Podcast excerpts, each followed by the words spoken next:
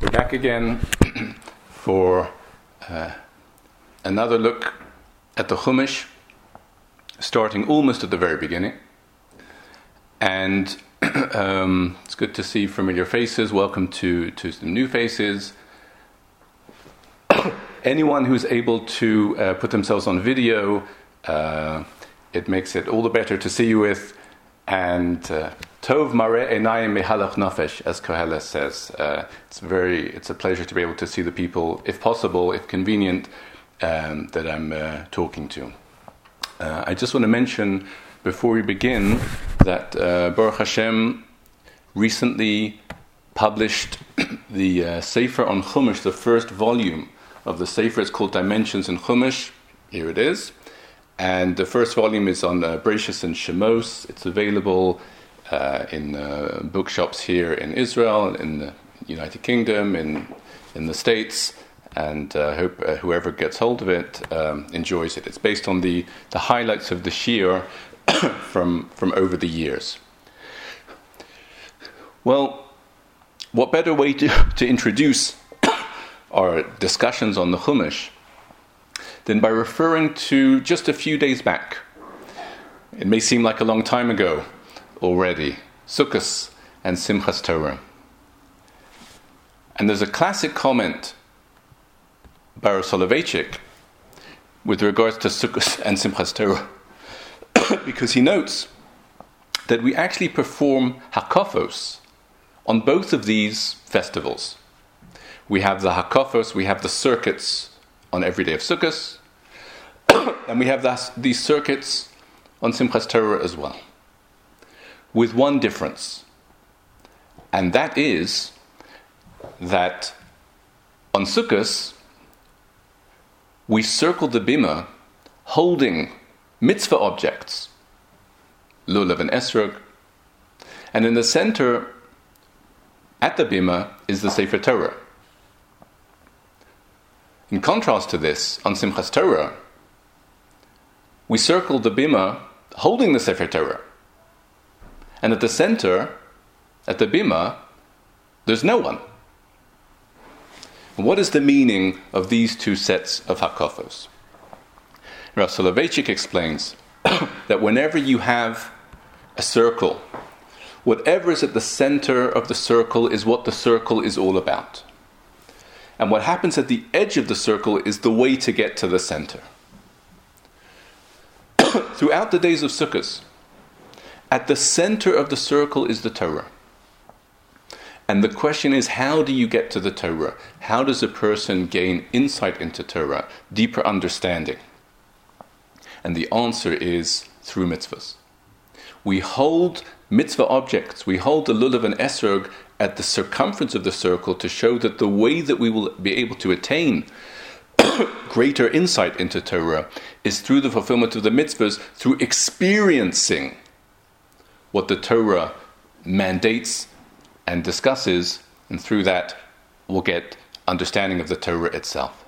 That's what happens throughout the course of Sukkos. And then, on Simchas Torah, we take the Torah itself, and in the middle there's no one. Meaning, there is no person there, but there is someone there.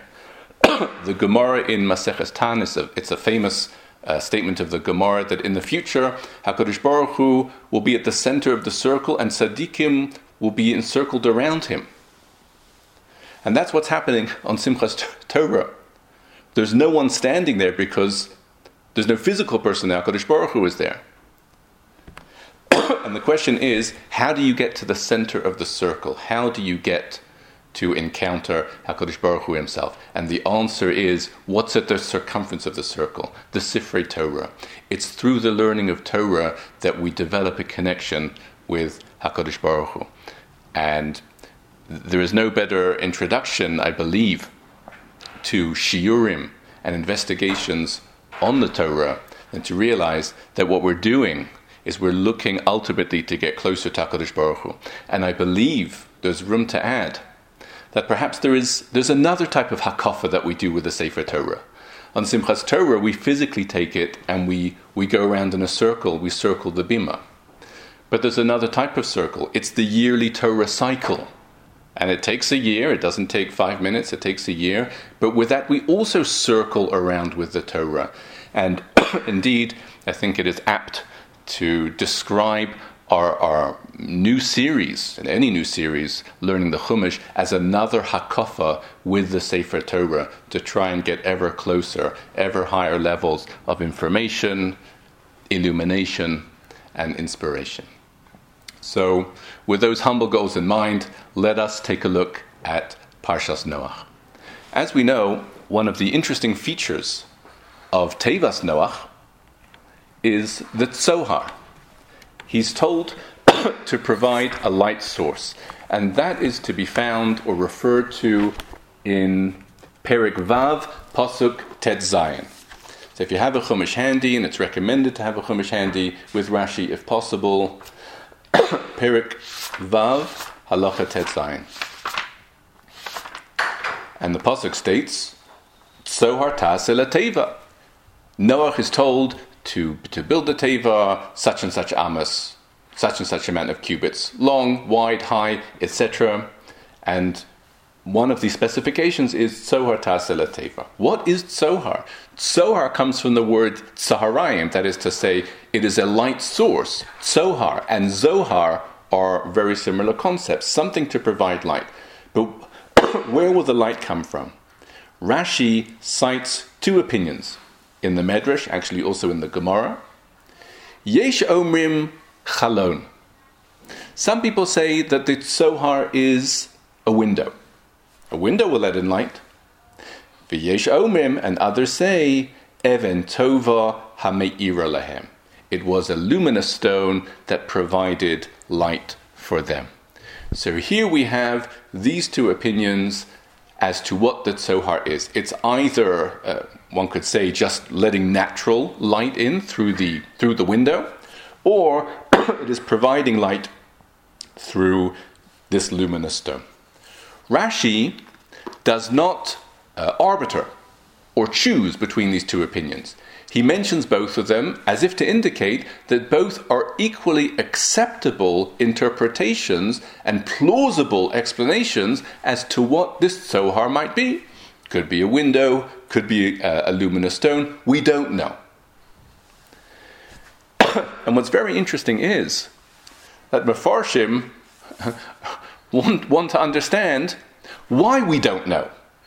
The answer to this question, the correct understanding of Tzohar, would seem to be explicitly mentioned in the Pasuk just a little bit later on. And that is in Perek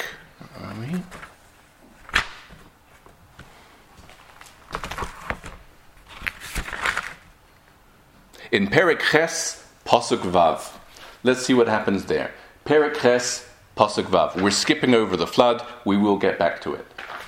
But in Perek Ches Pasuk Vav, it states, Vayihi mikeitz arbaim yom. After 40 days, Vayiftaf Noach es chalon hateva asher asa.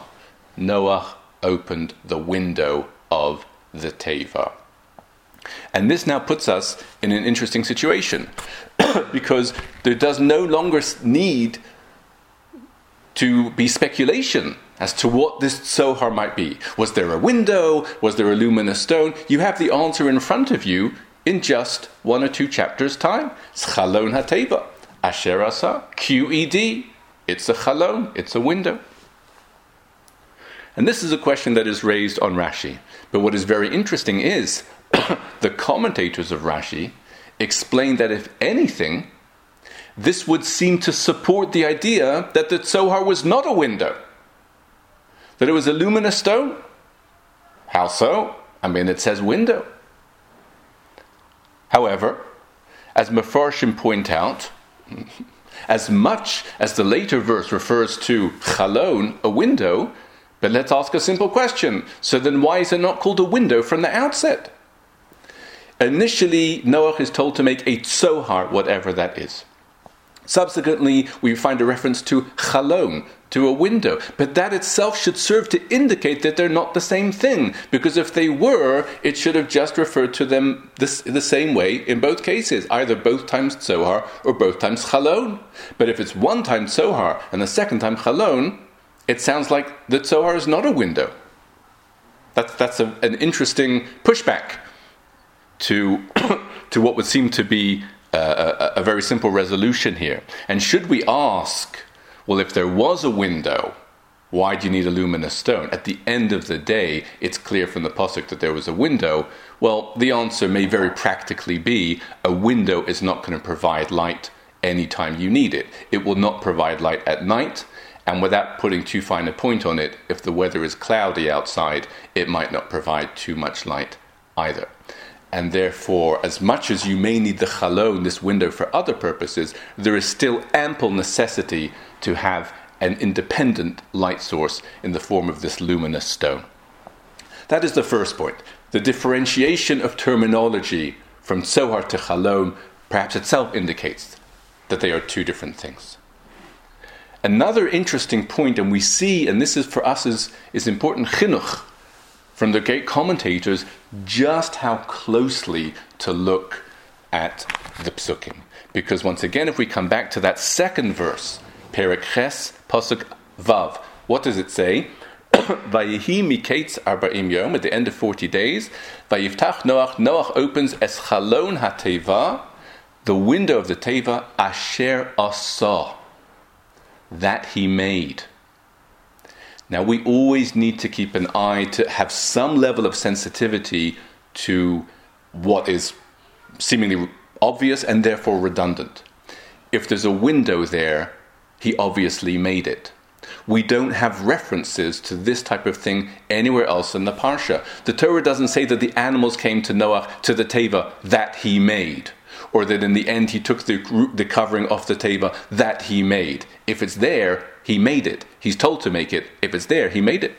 What then is the import of these final two words of Pasuk Vav, the window that he made? And that is why the Taz, Rabbeinu David Halevi, famous as the author of the Taz, also wrote a commentary on Rashi called Divrei David, explains that if we know that Noach made everything, and the Pasuk nevertheless emphasizes that he made something, that is to indicate that this is something that he made of his own volition. Whatever he was told to make, we assume he made. If the Pasuk nevertheless tells us that he made something, it means even without being told to make it, he made it. But now, if the Chalon is referred to in the verse as something that Noach made of his own volition, it can no longer be the Tzohar that he was told to make. And that would seem to support, again, the idea that the Tzohar is in fact a luminous stone. So these are interesting, the delicacy of the phraseology of the Psukim. We're never really Yotze Yidei Chova, fully looking at the Pasuk until it's finally over. And I actually do not believe that it's finally over yet, because I wonder if there's a third point to consider, and that is, again to read Pasuk Vav. At the end of 40 days, Vayiftach Noach es Chalon hateva asher asa. Noach opened the window. Now, until relatively recently, if you open a window, that means until that point the window is closed. And if it's closed, that means that it's shuttered. For a window to be closed, a window at that time is not made of glass. A window, no offense, is a hole in the wall. It's a square hole, but it's a hole. And therefore, to be closed means that it's shuttered up. But if the window is there to provide light, why on earth would its default position be closed? That you need to open it in order to then do something. It should be open the whole time. You need it for light. Apparently, this too is an indication that the window is not there for light. It's there for other purposes, as is evidenced by the fact that normally it's shuttered closed. Where's the light coming from? Somewhere else. Even Tova Hameira Lahem. So these are some of the considerations with regards to the interplay between these two verses, Tzohar in the beginning and Chalon in Perek Ches. But I think there's room to further investigate here in the following way. You could say that we should be able to find the answer. Again, luminous stone versus window, that is the question. We should be able to find the answer very simply as follows. Noach's instructions, or more correctly, HaKadosh Baruch Hu's instructions to Noach at the beginning of the Parsha, when it comes to making the Teva, can be roughly divided into two sections. Section 1, the construction of the Teva, the building. Section 2, the contents of the Teva, what to put inside. If we have a look at the opening verses, so where does it begin? Pasuk Yudalet, Perek Vav, Pasuk Yudalet, or that's very general, it starts Pasuk Tes Vav. Pasuk Tes Vav gives you the dimensions, 300 long, 50 wide, 30 high, that type of thing. Then, it tells you what to put in. Well, Pasuk Yotes, you should bring the animals in. Pasuk Kav Aleph, Ve'ata kach lecha mikal ma'achal, bring food in. So we see the earlier group of verses is about the construction specifications of the Teva. The later group is about the contents of the Teva. So now, if we wish to know, what was the Tzohar? Was it a window or a luminous stone? The answer should be available for us. See where it's grouped. See which psukim it's put together with. If it's put together with the construction psukim, so then you know it's an actual window because the window is constructed. If it's put together with the content psukim, you know that it's a stone because the stone is brought inside, just like the animals are and just like the food is. Well, where is Tzohar? Tzohar is at the beginning of Pasuk Tet Zayin, verse 16. Tzohar taseh lateva, and that is firmly ensconced in the group of verses which describe the construction of the Teva. In which case, once again, we seem to have our answer laid out for us. If it's in the construction, so is construction. That's a window. How is there room to understand that it's a luminous stone? I saw this question was raised, and I was happy to see it raised. I was disturbed to see it raised and not answered. But I wonder whether we may suggest the following answer. In the beginning of Parshas Tetzaveh, or actually more correctly in Parshas Truma, it's easier. Parshas Truma discusses the building of the Mishkan. Gold, silver, copper, wool, this thread, that thread, etc. All of the materials. Among them, the verse says in the beginning of Parshas Truma, Shemen Lamaor, oil for the lighting.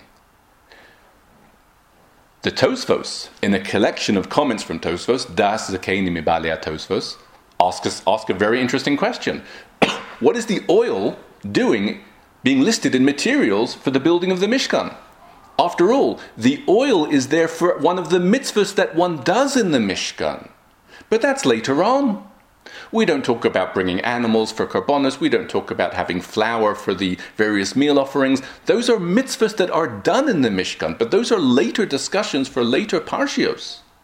But currently we're dealing purely with making the Mishkan. What has the oil for the light got to do with the making of the Mishkan? And Tosfos give a wonderful and elegant answer. Says the Tosfos, you know what building is? When is a house fully built? Well, depending on who your kablan is, the answer may be never. But in principle, when is a house fully built? It's built when it's fit to enter. And when is a house fit to enter? Say the Tosfos, it depends who the house is for.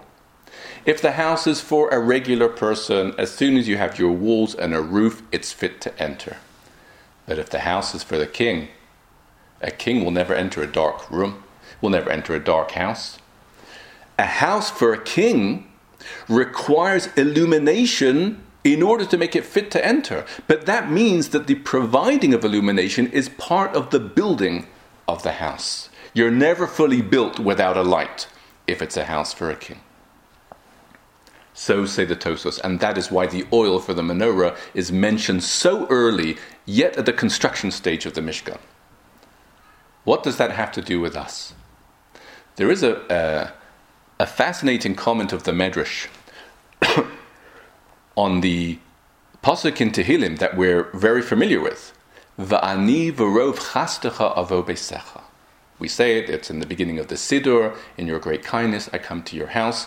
According to the Medrash, those words were said originally by Noach, thanking HaKadosh Baruch Hu for being kind to him and bringing him to the Teva. Va'ani v'rov chastecha avobesecha. Now what's fascinating about that Medrash is that it identifies Noah's Ark as Beisecha. Noah is talking to Hashem. When we think of this pasuk, I come to your house, we assume it's about the Beis HaMikdash or about a shul, perhaps, Mikdash Ma'at. But Noah is using this terminology to refer to the Teva. That tells us that the Teva, Noah's Ark, was Hashem's house. But how is it Hashem's house? What does that mean? What it means is everything that is necessary for the continued existence of the world was compacted into the Teva for that year of the flood. And one of the things that you need for the continued existence of the world is the divine presence. And that means that the Shekhinah, the divine presence itself, was also there in the Teva, and that bestows upon the Teva the status and the designation of Beisecha, of Hashem's house. Well, putting two and two together, perhaps we may suggest, if Tosfos have told us that when it comes to a house for the king, a house for Hashem, it's not built until you have light, and if the Teva is also called Beisecha, Hashem's house, we can now understand why the command to provide light, called a Tzohar, is in the construction section of the Teva, even if it wasn't a window, even if it was a luminous stone, because the provision of light for the king's house is part of the building of the house. So these are some of the concerns and discussions with regards to the Teva. But at this point, let's move to the Chalon itself, to the window, because the window clearly either was not exclusively used for light, or perhaps not even at all. But it was there, and Noach used it. When did Noach use this window? As the Psukim and Pasuk Ches detail at quite some length, after the flood, Noach wants to know, has the land dried? What's the state of the world outside? And the way that he does so is in the series of sending forth these birds. Do they come back? Do they stay? What do they bring back with them? It's a whole process, as we know. First the raven, then the dove again, Yonah Matzabo Manoach, and then he doesn't see the dove again. And my uncle, Rabbi Yehuda Cooperman, Zatzal, asked a simple question. What's with the birds? What is with this very seemingly cumbersome and inefficient way of finding out whether the land has dried? I mean, here's a recommendation. Why don't you have a look? Noach is not leaving the Teva until he's told to leave. But he can at least look outside. There is a window. Use it. It might not let a lot of light inside the Teva, but it certainly allows you to see outside the Teva. And if that's the case, so if we perhaps may use an expression the way it's not normally used, why is the question of finding whether the land has dried strictly for the birds? And here, Rav Cooperman explains. Noach is not allowed to look outside the Teva until he's told to leave. Why would that be? He draws our attention, and here we proceed carefully, because the next person who's not allowed to look at destruction is Lot. Isn't that right? As Lot is being hurried out or led out, escorted out at great haste from the city of Sodom, he's told, do not look back. And Rashi explains why not. After all, you've got to be curious. His wife was curious. Anyone would be. But he's not allowed to look back. And Rashi explains. Lot was told, as far as you're concerned, your own merit, you should be back there with them. So you don't have the privilege of looking at their destruction from a safe distance, because there's nothing really that, in terms of your own merit, that means that you shouldn't be with them. You are saved in the merit of Avram. You don't get to look back. Now, what does this have to do with Noach? Would we ever say that Noach, of his own merits, was not deserving to be saved? That's not so. The verse calls him a tzaddik. There are discussions. Was he a tzaddik relative to everyone? Was he a tzaddik regardless? That may well be. But tzaddik is tzaddik. He's not the same as them. No one can suggest that Noach also should have been part of the flood. So why is he not allowed to see the flood? He cannot have any visual contact until it's all over. The answer, says Rav Kuperman, is that Noach is not like Lot. When it comes to Lot, he can't look back at Sodom, the destruction of Sodom, because he should have been there with them. That's not true of Noach, but something else is true. Noach cannot look at the destruction of his generation because they should have been in here with him. But what does that mean? It refers to the very difficult question of Noach and his generation. We see that Noach is building the ark over a course of 120 years. People ask him, he tells them. A lot is going on around him. Noach has no part in it. But somehow, he doesn't do anything in order to change things, in order to prevail upon people to better their ways. What are his reasons? We don't know. Maybe we can try and find out. But one thing is for sure, and this we see, the greatest criticism, and it comes from a source that's allowed to criticize Noach. It's the Navi Yeshaya. It's the Haftorah for Parshas Noach.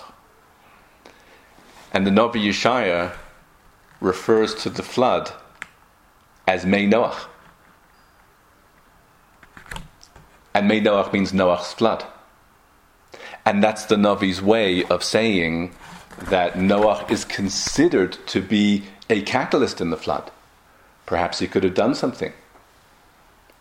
And therefore, again, unlike Lot, for whom we say, you should have been there, and that's why you can't look. For Noach, we say, they should have been here, and that's why you can't look. And if you want to know if the ground is dry, use the birds. They'll tell you. There is no other option.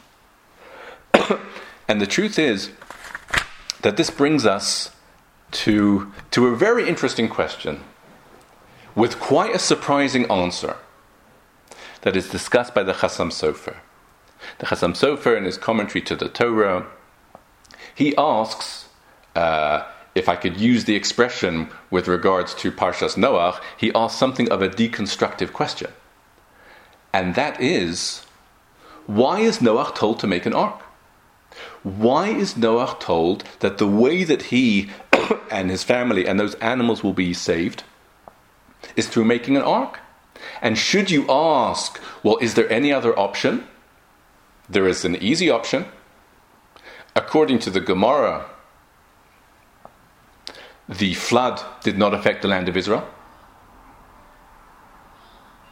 which means he just could have spent the year in the land of Israel.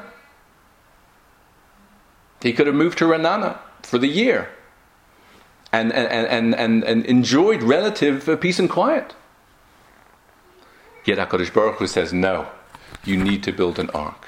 And we should not think that an ark is even a natural way to save all of those species of animals. The ark is not that big. 300 cubits by 50 cubits, what is that?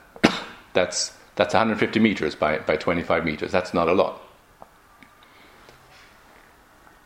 Even if it's Shir Chazanish, it's still not a lot. And by the way, if the ark was Shir Chazanish, the animals were also Shir Chazanish. So it's not going to help. The Ramban states explicitly that the capacity of the Noah's ark to contain all of these life forms was miraculous. Yet still it needed to be done. And the Chasam Sofer raises a second question.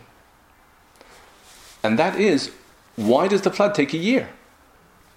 The background to the question is, the punishment for the generation of the flood did not need to take more than 1 or 2 days. I mean, there you have this torrential, boiling hot flood. By the end of the first day, maximum the second day, it's finished. But as far as the year of the flood is concerned, it's just beginning. The flood goes for 40 days, and then it's a year before the whole thing is over. But why does something that should have taken a short amount of time take such a long time?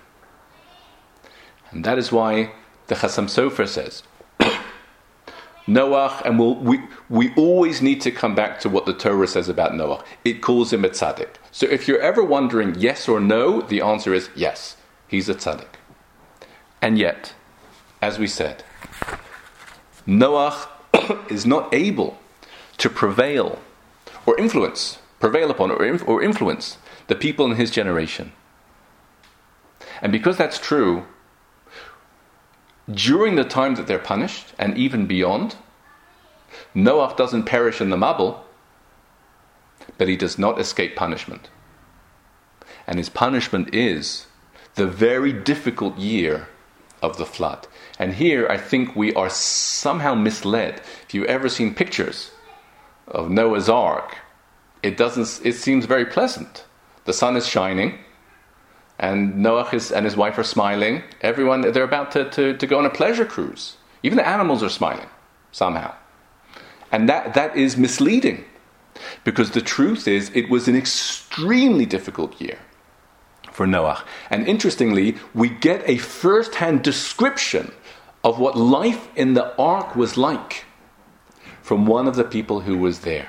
How does this come out? The Medrash Tehillim tells us that Avram had opportunity to interview, so to speak, Noach's son, Shem. Where does Avram meet Shem? In next week's Parsha. According to Chazal, Shem is none other than Malkitzedek, king of Shalem.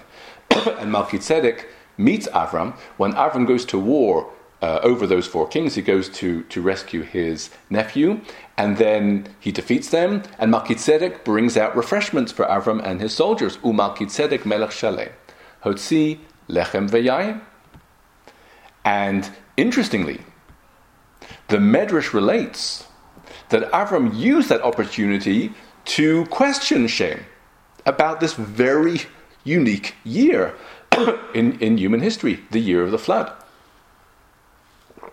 I personally find it very interesting that the implication of this Medrash is that if Avram had not met Melchizedek in the war, he never would have asked him this question, which itself is quite interesting, because one would have thought that Melchizedek is there in Shalem, which is in Yerushalayim.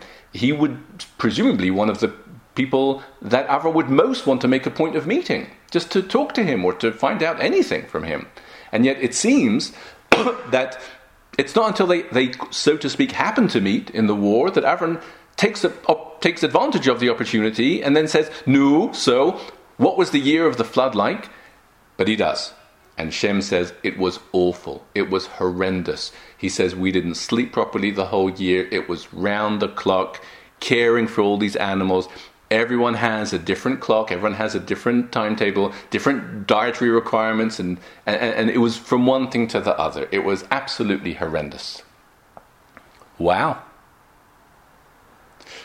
So why is it done like this?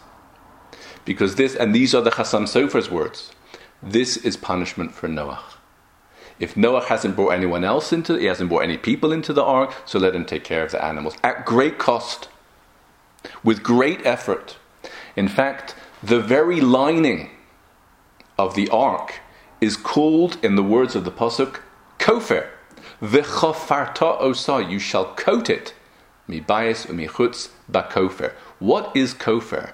Tar.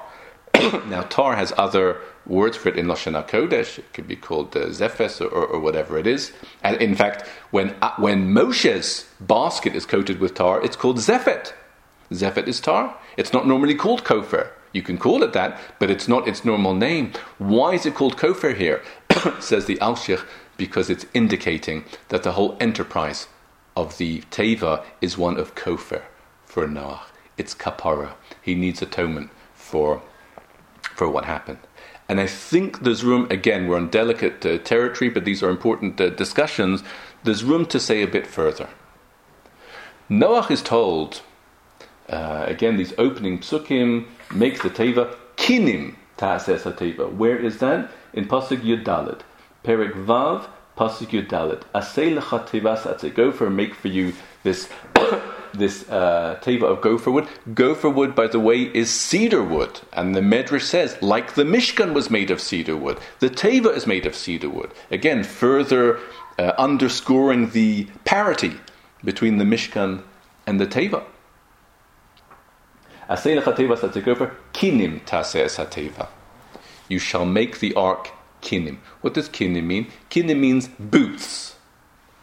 Separate compartments for each animals. That's what kinim means. But there is a medrash. Again, it's quite a startling comment of the medrash that the word kinim relates to, has another association. Kinim are birds' nests. In fact, there's a masechta of Mishnah. It's called Maseches Kinim. I think it's the last one. And what kinim, last one in Kachin is to say, and what kinim is, is are pairs of birds that are bought for a korban. They're called a nest, kinim. And the halachas of kinim is what if they get mixed up with each other, it can get very complicated. But kinim are birds' nests, pairs of birds for a korban. So, says the Medrash, when Hashem says to Noach that the ark is to be kinim, it's telling Noach that he needs the same expiation that someone else who brings kinim, a set of birds, needs. Who brings a set of birds for their purification? A mitzora. Someone who's got saras. Says the Medrash, just like a mitzora needs kinim to atone for him, so you need kinim, like a mitzora, to atone for you. And that is a very striking comment. After all, we're not aware that Noach ever spoke lashon hara about anyone. We have no record of him speaking lashon hara. Who was there to talk to? So, I think what it means is like this. If we wish to begin to understand why it was that Noach never really exerted himself to try and persuade the people in his generation to better their ways, somehow to bring them round. The simple answer, perhaps, is that he looked at them. He saw how corrupt they were, and no one was more vexed and pained by the corruption of his generation than Noach. He looks at them and says, it won't work. There's no hope. They're beyond salvage. I mean, people like this cannot come back. It is corruption, pathological to its core, practically ideological.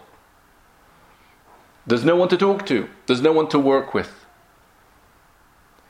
Says the Medrash, that's lashon hara.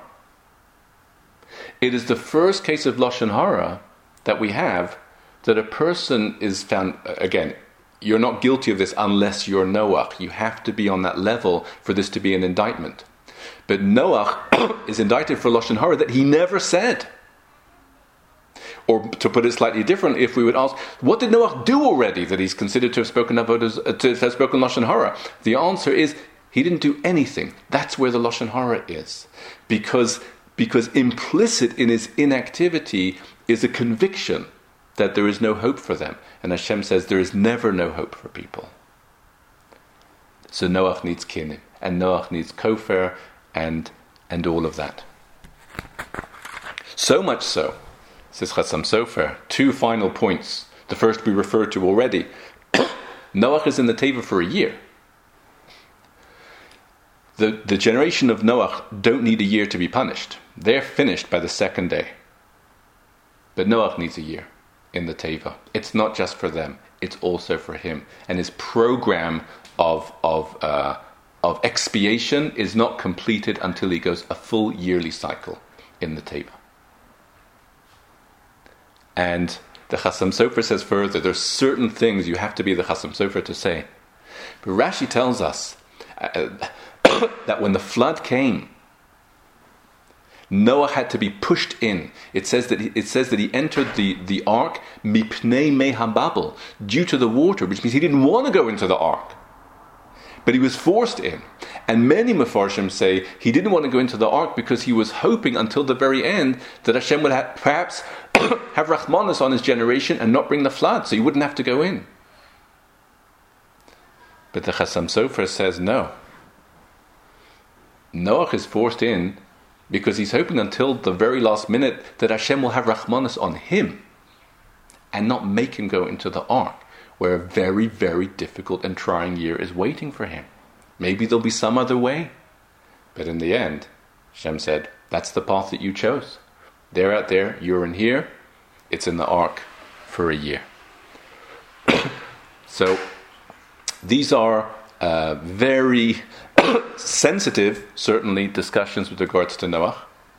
But I would like to, again, so many clouds in Parshas Noach, there is a silver lining.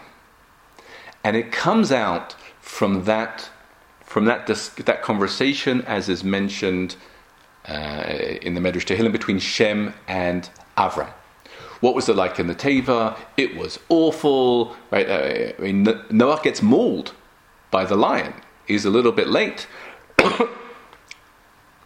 So, very difficult. And that conversation, I think, is quite well known. This exchange between Avram and Shem. What was it like? Absolutely horrendous. But then, the Medrash continues. And the Medrash says, Avram, after this conversation, and you have to work out the chronology and the sequence, etc. After this conversation, says the Medrash, Avram began to reflect. And he came to the following conclusion. Noach received his atonement, and it was a great merit for him by taking care of animals. Says Avram, what if I would do the same for people? Imagine how great the reward would be. Imagine what a wonderful enterprise that would be. Says the Medrash, Avram, as a result of that conversation, began his enterprise of hospitality, for which he became famous. It is an incredible moment, really, as given to us by the Medrash. Because now we're told that the hospitality for which Avram is so renowned was inspired by a conversation with Shem about Noach. And why is this, in a sense, close a circle for us? In many respects, Noach suffers in comparison with Avram. You know from the opening Rashi, well, in his generation he's a tzaddik, in Avram's generation, who knows, maybe not so much, etc. Avram is always up there and Noach is always down here, it seems. And yet the Medrash is saying that in some respects, I mean, Noach did not become Avram, but Noach actually has a hand in Avram becoming Avram, because the kindness that he was brought into in the Teva became the springboard for Avram's kindness that became Avram. So the connection between them is perhaps a little bit closer than we otherwise may have thought. So that's an important PS to the whole situation with regards to Avram and Noach. Let's conclude on a brighter note, if one could say, by talking about the rainbow. And that is to be found in Perek Ches Pasuk, well, a number of psukim, but if we have a look at Pasuk Yud Gimel. And this is the famous sign that Hashem will never bring a flood again. Perek Tes Pasuk Yud Gimel. Es kashtina sati ba'anan, I've placed the rainbow in a cloud, v'ysola os beris beini uvein haaretz, and it will be the sign of the covenant between me and the world. And whenever there will be clouds foreshadowing a flood perhaps, the rainbow will be there and there will never be a flood again.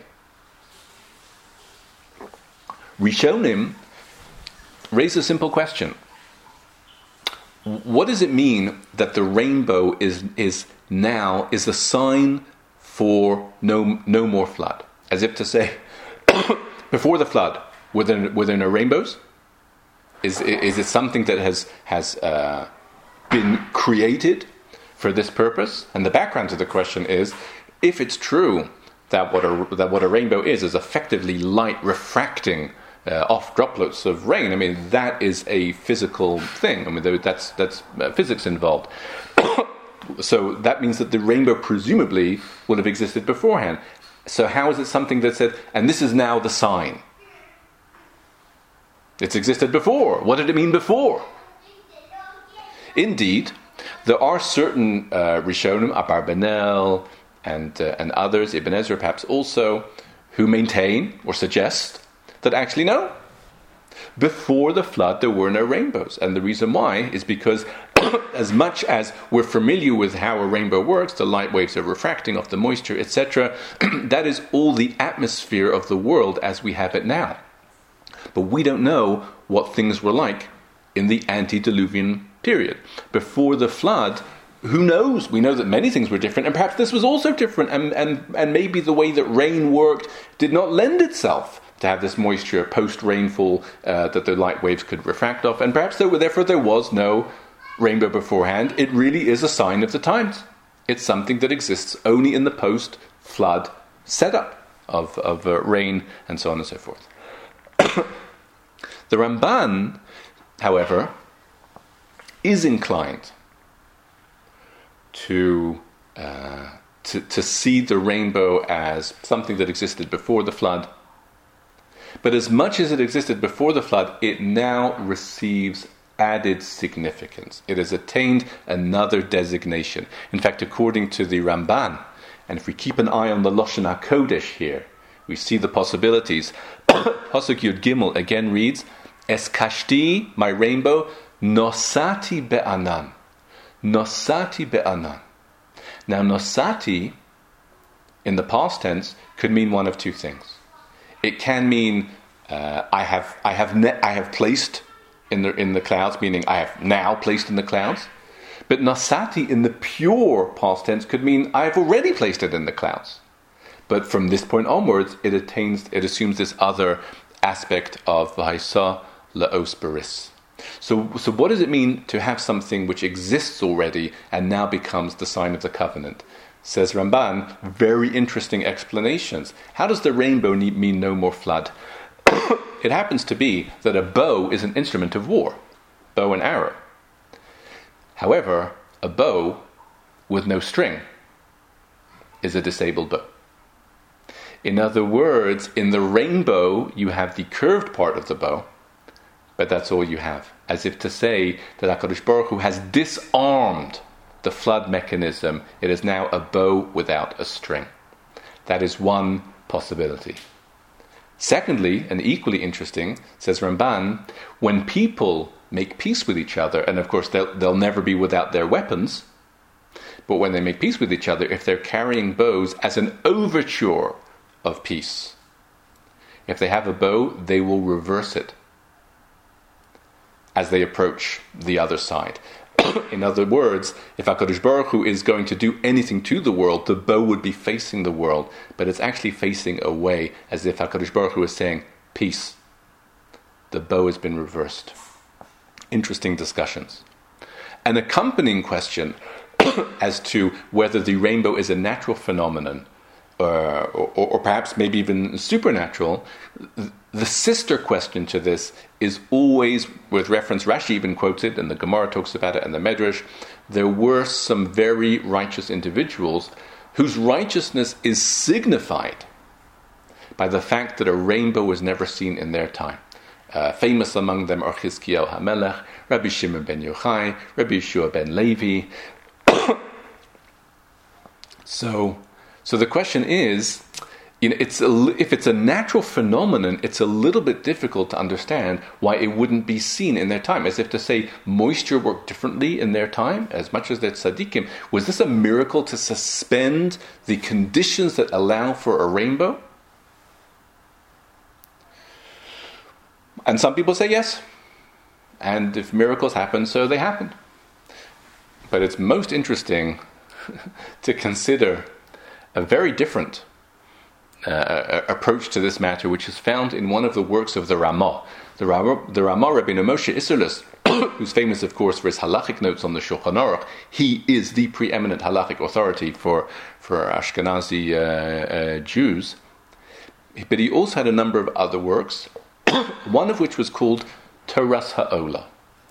Torahs Ha'olah discusses all matters relating to the Beis HaMikdash and Korbanos, very, very deep and detailed Sefer. He goes through every single aspect of every single Korban. It's really quite something. And of course, as is the way of Torah, along the way he will digress and have parenthetical comments, etc. And one of his comments relates to this issue. No rainbow in the time of Reb Shimon ben Yochai. What does that mean? The laws of physics were miraculously suspended? Says the Ramah, no.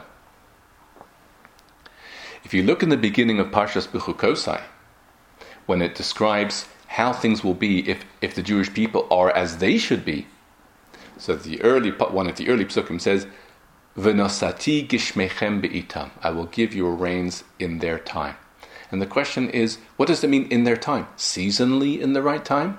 Rashi cites, again from the Medrash, in their time means in a good time for rain to come. When is it a good time for rain to come? When everyone's home. When is everyone home? Nighttime.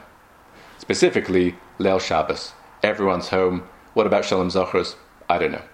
The best time for the rain to fall is the night. So the Pasuk tells the Jewish people that if you are acting as you should, the rains will fall at night. And if you have tzadikim, they certainly reflect the Jewish people, their generation, as they should be. So, says the Ramah, the only time light will fail to refract off water droplets following a rainfall is if it rains at night. And that is what the Medrash means when it says you had these individuals, they never saw a rainbow because it never rained during the day. Very elegant explanation of the Ramah and the Sefer Torah Sa'olah. And perhaps if we can try and bring everything together, it is b'cholzot very interesting that the sign of no flood is a rainbow. And it's a message. Who is it a message for? Well, amongst everyone else, says Rabbi Meir Shapiro, it's a message for Noach. And what's the message? Noach essentially was surrounded by clouds even before the rain started falling in the flood. In other words, what is a cloud? A cloud is an entity which does not allow light to penetrate. And that basically is the way that Noach looked at the people in his generation. There's no getting through to them. They're thick clouds. You shine a light on them, it will stop. Nothing will get through to them. And that, in a sense, is part of Noach's requiring atonement, like a mitzora, etc. Clear to him, they will never see the light. It will never get through to them. And HaKadosh Baruch Hu shows Noach the rainbow. And what does the rainbow say? It says, sometimes it's specifically through a cloud that the light can get through. And when it does, it creates an entity and a spectacle which is glorious. And that can be what happens. A person can start with a cloud, but the light can get through to them. And when light does get through a cloud, you get a rainbow with all of the colors and so on and so forth. And people are like that. I think there's room to say, but again, it is certainly a parenthetical comment, that sometimes it's specifically the cloud-like people that when the rain gets through, they see all the colors in the cloud. All the colors in the rainbow are really there in light the whole time. But they're not noticed because it just takes the generic form of light. And for people who aren't cloud people and who aren't thick cloud people, and so they see the light and they're guided by it. Sometimes the light is broken up and appreciated specifically by someone who started as a cloud. And then they're presented with the light of Torah, and they begin to dissect it, and they begin to refract it, and notice things that perhaps other people wouldn't have noticed because they took it for granted, for all the right reasons. And those are rainbow people. So this concludes our discussions with regards to Noach, and I think it's probably correct to say in summation, because one always needs to be very careful with these types of discussions. On the one hand, one has to find the balance. If the Torah talks about it, it means you're meant to talk about it. But there's a way to talk about it. In other words, what we don't want is to reach a situation where we just can't enjoy our Shabbos meal without someone in the parsha having been at fault or done something wrong. It's just that the chalon won't taste the same. That is not a correct way to discuss the faults of the greats in the Torah. They're there, but I think what they are there predominantly for is the discussion begins with them. It doesn't end with them. It ends with us. By which I mean, it's very easy to sit back and talk about Noah. Could have done more for the people in his generation. Should have had more faith in the people in his generation. And never join the dots between us and our generation. But if that's true, then we have not really justified the discussion, because the correct conclusion with regards to this is always a question mark. And the question mark is, well, now that we've seen what Noah had to go through, have we learned a lesson from him? Are there people that we know who we basically feel are beyond salvage or aren't worth the effort, or there's no point in trying? And so if it generates that question, and moreover generates perhaps a move to action to get light through those clouds where otherwise we would have perhaps given up and try and be searching for those rainbows, then indeed it will be a most worthwhile discussion. We'll leave it over here for this evening. I wish you all a good night, a wonderful week ahead. All the best. Thank you.